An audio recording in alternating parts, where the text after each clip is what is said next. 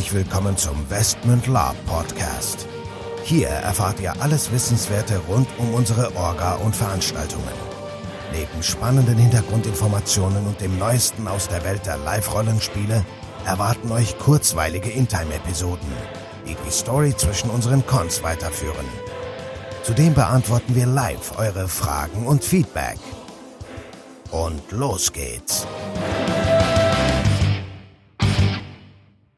Liebe Gemeinde, herzlich willkommen zu einer neuen Folge des Westman Lab Podcast.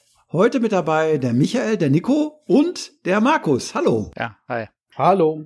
Ja, heute mal zu dritt. Heute mal endlich eine Interviewfolge oder mal wieder eine Interviewfolge mit dem Markus, der uns schon seit Jahren, wenn ich nicht sogar seit Jahrzehnten Westman in 4. allen Westman 4 war wann? Ende der 90er, 98 oder 99. Okay, also doch schon ja, Jahrzehnte begleitet und zwar in jeglicher Art als NSC, als technischer Helfer, als Spielleitung, als Ideen- und Plotgeber, als äh, Escape Room Ausrichter. Äh, was habe ich vergessen? Als Monster, als keine Ahnung. Nie als Spieler, nie. nie, nie Das ist- als das ist wichtig. Das ist, das ist wichtig, okay? Super. Und ja, dann fangen wir mal mit unserer kleinen Fragerunde an. Ich würde mal sagen, stell dich einfach mal kurz vor, damit die Leute, die dich nicht kennen, einen kleinen Eindruck von dir gewinnen können, wer du so bist und was du so machst. Ja, was soll ich sagen? Also, ich bin Markus, ich bin Biochemiker, Rollenspiel und Live-Rollenspiel mache ich seit über 20 Jahren.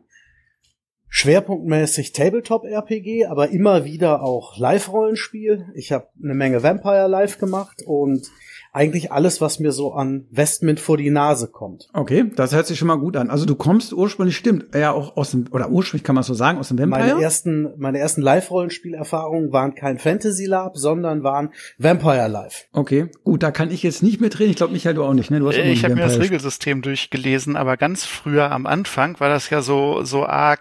Das war so eine Mischung wie Pen and Paper, ne? So, äh, da hat man so verglichen, ich habe Geschwindigkeit, ich habe Stärke, ich habe irgendwas, okay, da, da bin ich nicht so warm mit geworden und in Minden, die Szene war auch so ein bisschen ähm, Besonders, ich habe da gespielt. Ja, besonders, ja, guck, hätte ich das gewusst, hätte ich da vielleicht auch mal gespielt. Ich kannte da andere besondere Leute, mit denen ich nicht so spielen wollte. weil wir, weil wir da besondere Berührungspunkte im, im Lab hatten.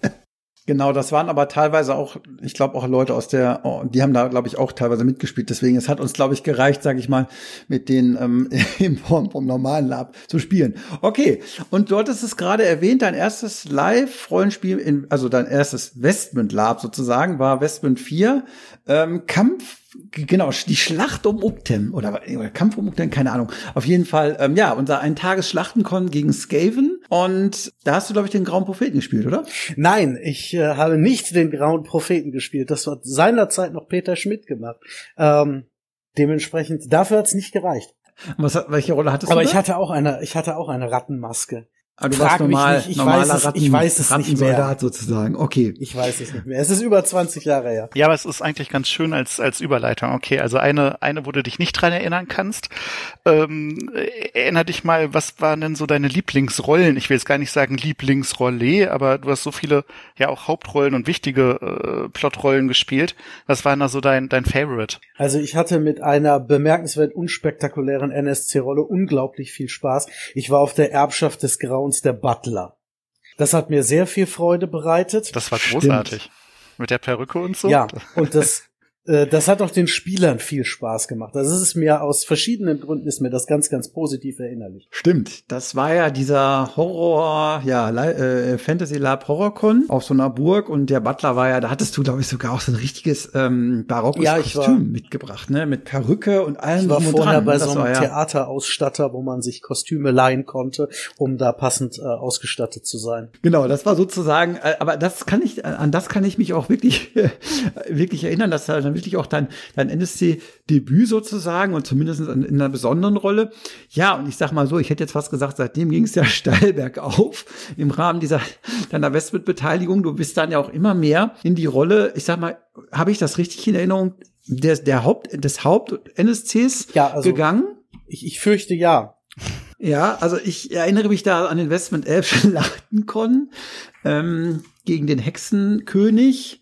Da hattest du doch auch, da warst du, glaube ich, Botschafter oder so, ne? War das? Ja, und äh, also mir persönlich ist der ist der 11.5 dann noch erinnerlicher. Das war der der Einladungskon mit den Bretonen. Stimmt. Und da haben wir, ähm, da haben wir am Samstag mit dem Hexenkönig eine ganze Reihe Einzelszenarien gemacht für die einzelnen Spieler. Die hatten alle so ein Kärtchen gekriegt, wo sie draufschreiben mussten, wovor sie Angst hatten.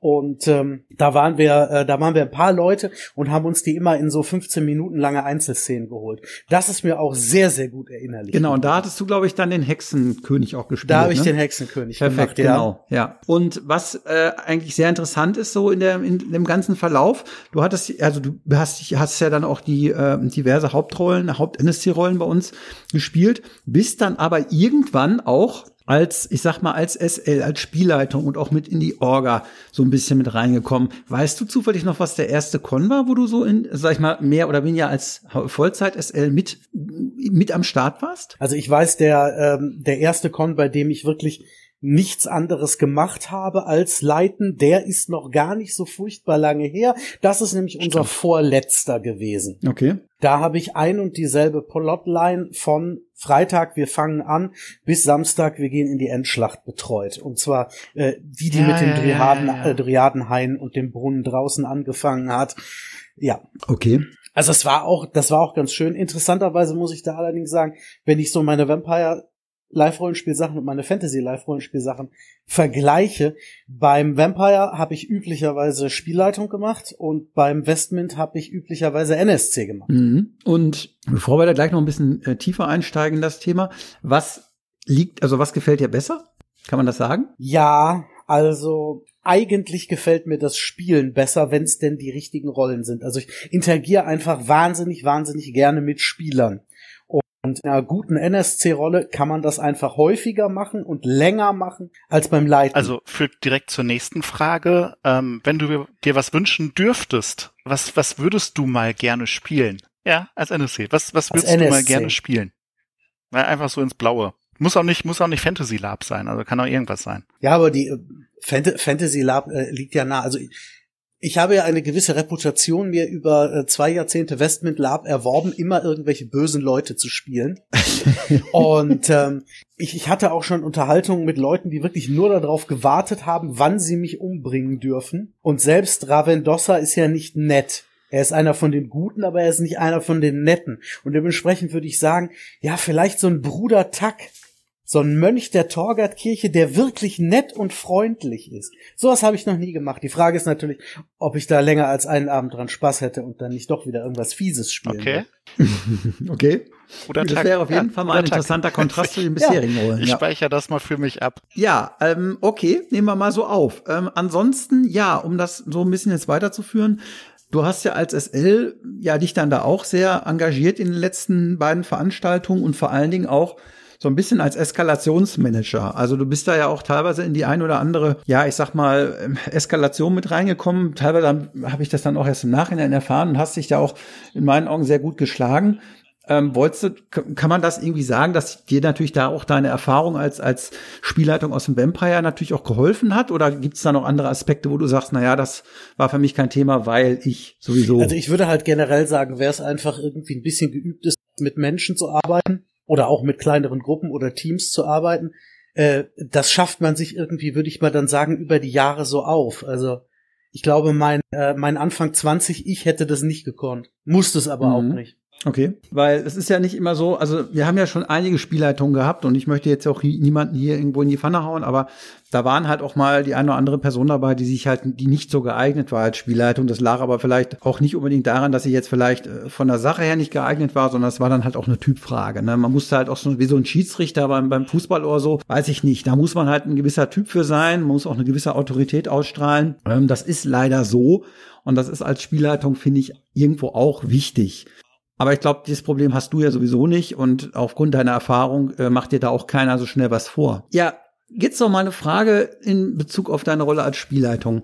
Hattest du da Erlebnisse, die du hier teilen könntest oder möchtest, wo du sagst, oh, das war besonders cool oder das war besonders, äh, naja, da brenzlig, da habe ich, musste ich eskalieren oder habe ich eigentlich einen guten Job gemacht, auch als Eskalations-SL? Beziehst du dich auf einen von unseren Investment-Cons oder darf es irgendeine Geschichte sein? Darf irgendeine Geschichte darf sein. Darf irgendeine Geschichte sein. Also ich habe, egal ob auf unserer Veranstaltung oder auf anderen Veranstaltungen, ich bin nie wirklich mit einem anderen Spieler oder mit einem NSC ernsthaft aneinander geraten. Das hat immer irgendwie funktioniert. Und ich denke, der Schlüssel, dass ich keine Terrorgeschichten darüber zu erzählen habe, ist vor allem, dass man so eine Situation frühzeitig sieht und frühzeitig entschärft, bevor es zu irgendwas äh, wird, wo sich dann alle noch jahrelang dran erinnern, weil der Spielleiter einen rausgeschmissen hat. Und dementsprechend würde ich sagen, toi, toi, toi, so eine richtig extreme Geschichte habe ich nicht auf Lager einzelne Begegnungen immer wieder, wo man einen Spieler mal beiseite genommen hat und gesagt hat, das war vielleicht ein bisschen viel, sei es in Kämpfen, aber sei es auch in der Interaktion.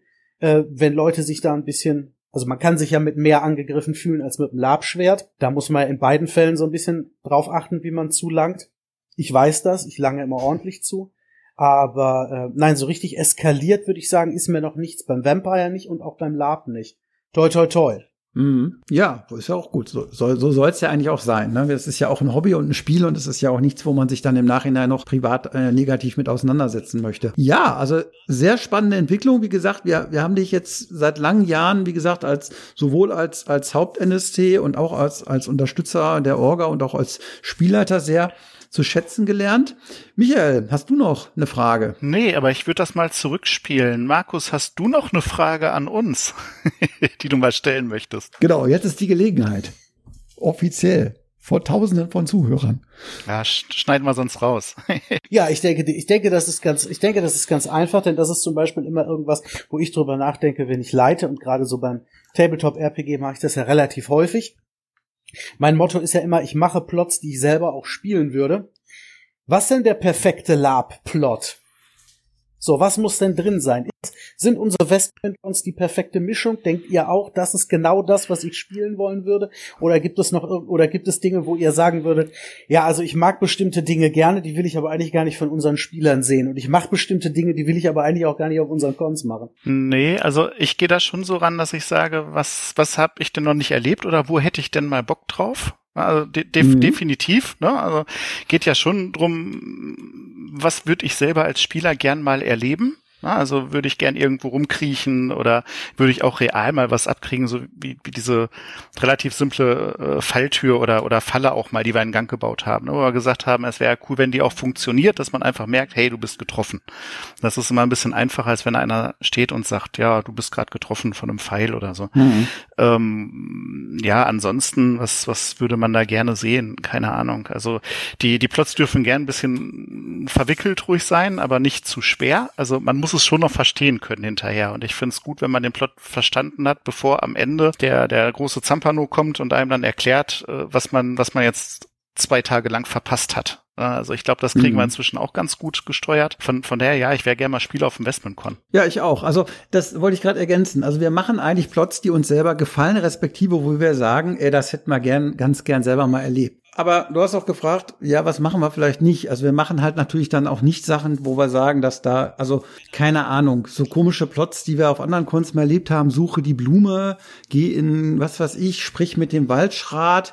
Das sind alles so Sachen, also ja, da sind wir vielleicht auch ein bisschen selektiv. Wir machen keine Sachen, auf die wir keinen Bock haben. Also so Weichspülergeschichten und so. Ähm, ja, natürlich gibt's da auch mal andere, also gibt's da halt auch mal weichere Plots. Wir hatten ja mal irgendwann mal diese zwei Schwestern da mit den Spiegeln und so oder mit dem betrunkenen Knecht mit der Weinflasche und so. Das war ja alles auch ein bisschen romantisch. Aber ich glaube, wir machen auch nichts, wo wir selber keinen Bock drauf haben. Und natürlich mag dann das ein oder andere an sanfteren Sachen vielleicht mal sagen wir unten äh, außen vor bleiben. Aber ich glaube, das kriegt keiner mit, weil ich glaube, das, was uns Spaß macht, macht den meisten anderen auch Spaß und meistens ist auch für alle was mit dabei. Aber eigentlich kann es für uns eigentlich Action, Rock'n'Roll und richtig gib ihm ist eigentlich immer so der, der, der richtige Ansatz, weil da haben wir auch Bock als Spieler halt drauf. Ne? Na klar, im richtigen Maß natürlich, aber ein bisschen was äh, äh, ja erleben und so und mal ein bisschen mal was Neues erleben, was auch manchmal vielleicht auch ein bisschen fies ist, wo man sich ein paar Gedanken machen muss und nicht irgendwie, weißt du, noch mit dieser einem, wir haben noch mal so ein Underdark-Ding gebaut, wo eine, wo eine Giftmaschine war und da war halt irgendwie so eine Nebelmaschine und hat dann irgendein Depp einfach einen nassen Lappen äh, auf die Nebelmaschine draufgeschmissen.